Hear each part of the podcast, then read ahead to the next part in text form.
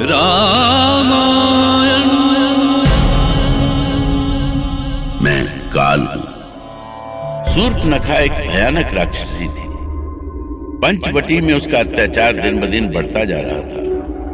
दंडक वन में रहने वाले ऋषि महर्षि उसके अत्याचार से सहमे हुए थे।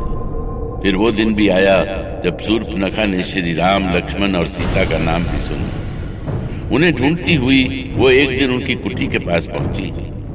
वो उन्हें देखते ही कुचल देना चाहती थी। पर जब उसने अवध कुमार का रूप देखा तो उसका मन बदल गया।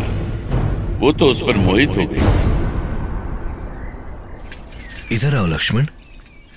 देखो वो बादलों के बीच घिरे पर्वत कितने सुंदर दिखाई दे रहे हैं। अनेकों रंग बिरंगे फूलों से उनकी शोभा और भी बढ़ गई है। हेमंत ऋतु में कैसा रूप निखर आया है इनका? तभी हेमंत को ऋतुओं का राजा कहते हैं। इसीलिए तो इस ऋतु में सूर्य और अग्नि के ताप भी अच्छे लगते हैं। अरे ये तो इधर ही चले आ रहे हैं। चमकता सावला मुखड़ा कमल जैसी आँखें सुंदर शरीर। लक्ष्मण ये कन्या कौन है? पता नहीं भैया बड़ी निर्भीक दिखती है। लगता है कि इसे यह भी नहीं पता कि यहाँ राक्षसों का निवास है। चलो इसी से पूछते हैं। कौन हो तुम कन्या? इस भयानक वन में क्यों आई हो? पहले ये बताओ कि तुम कौन हो? राक्षसों के राज्य में तुम क्या कर रहे हो? देखने में तो तपस्वी लगते हो पर कंधे पर धनुष्य बाण मैं अयोध्यापति महाराज दशरथ का पुत्र राम हूँ। राम? ओ तो तुम ही हो। ये तुम्हारे साथ गोरा सा पुरुष कौन है? ये मेरा अनुज लक्ष्मण है। पर तुमने तो अपने बारे में कुछ बताया ही नहीं कि तुम कौन हो कहाँ से आई हो। और क्या तुम्हें राक्षसों से डर नहीं लगता? तुम जैसी सुंदर कन्या को तो वो देखते ही मार डालेंगे।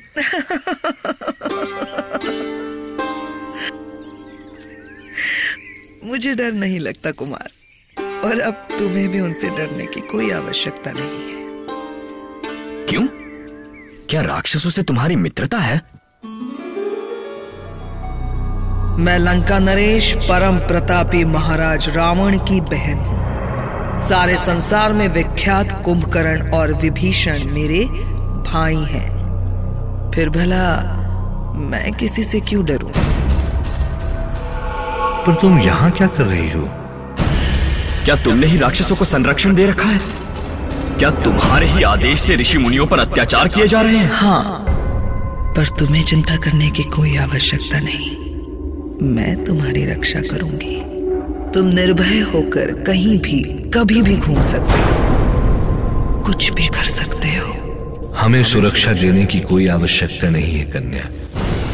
यदि हम राक्षसों से भयभीत होते तो यहाँ अपनी कुटिया नहीं बनाते। बहुत भूले हो कुमार।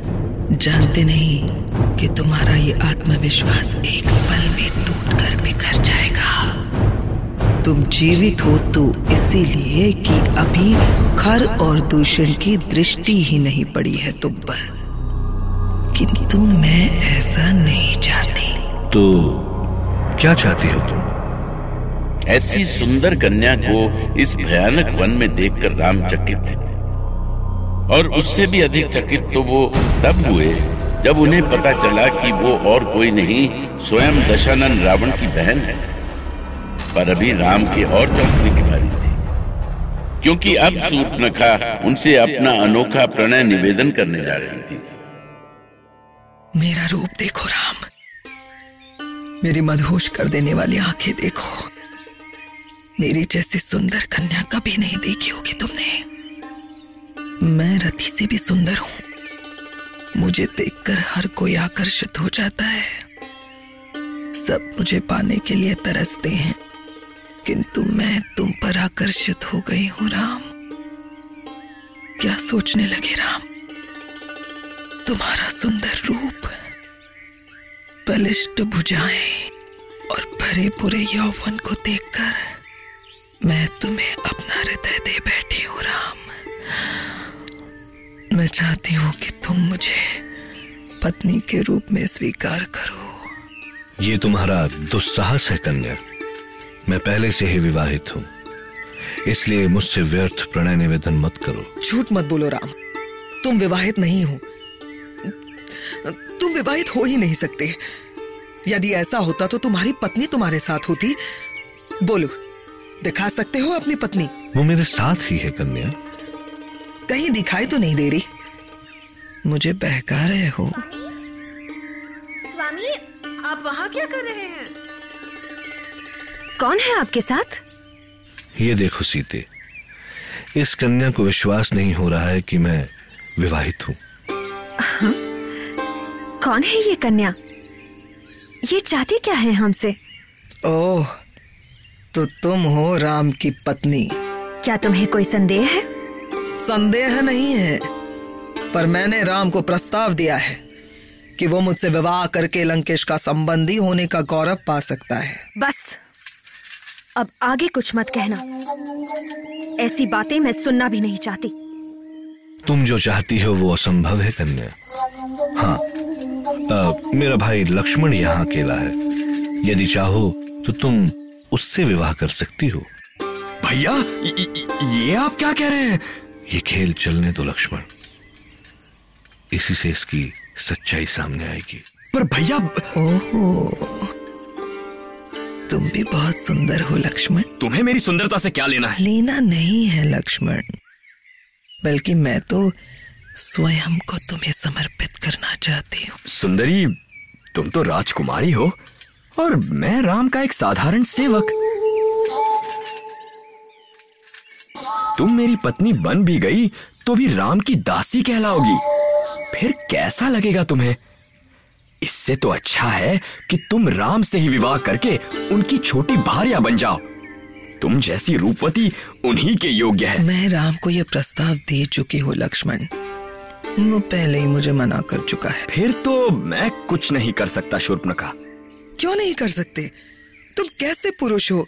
एक स्त्री के प्रणय निवेदन का अपमान कर रहे हो? बस।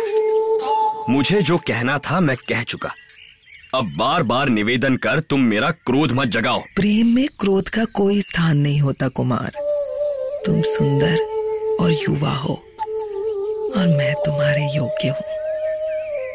इसीलिए मुझसे विवाह करके इस वन का जीवन सुख से बिताओ। तुम यहाँ से जाती हो या मुझे कुछ करना पड़ेगा? अरे अरे तुम तो सचमुच क्रोधित हो रहे हो। तुम्हें नहीं लगता कि मुझे अपनाकर संसार में तुम्हारी प्रतिष्ठा बढ़ेगी? लोग तुम्हें मान सम्मान देंगे और लंकेश तुम्हें हृदय से लगाएँगे। मेरी दृष्टि से दूर हो जाओ शूर्पणखा मुझे क्रोध बहुत जल्दी आता है। मेरे धीरज की परीक्षा मत लो। तुम एक सुनहरा अवसर गवा रहे हो कुमार।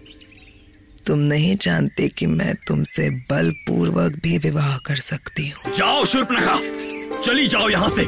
मेरा क्रोध भड़क रहा है उसमें और घी मत डालो। ठीक है अब मैं राम से ही विवाह करूँगी पर उससे पहले उसकी पत्नी सीता को मारूँगी। तब तो ना नहीं कहेंगे ना वो?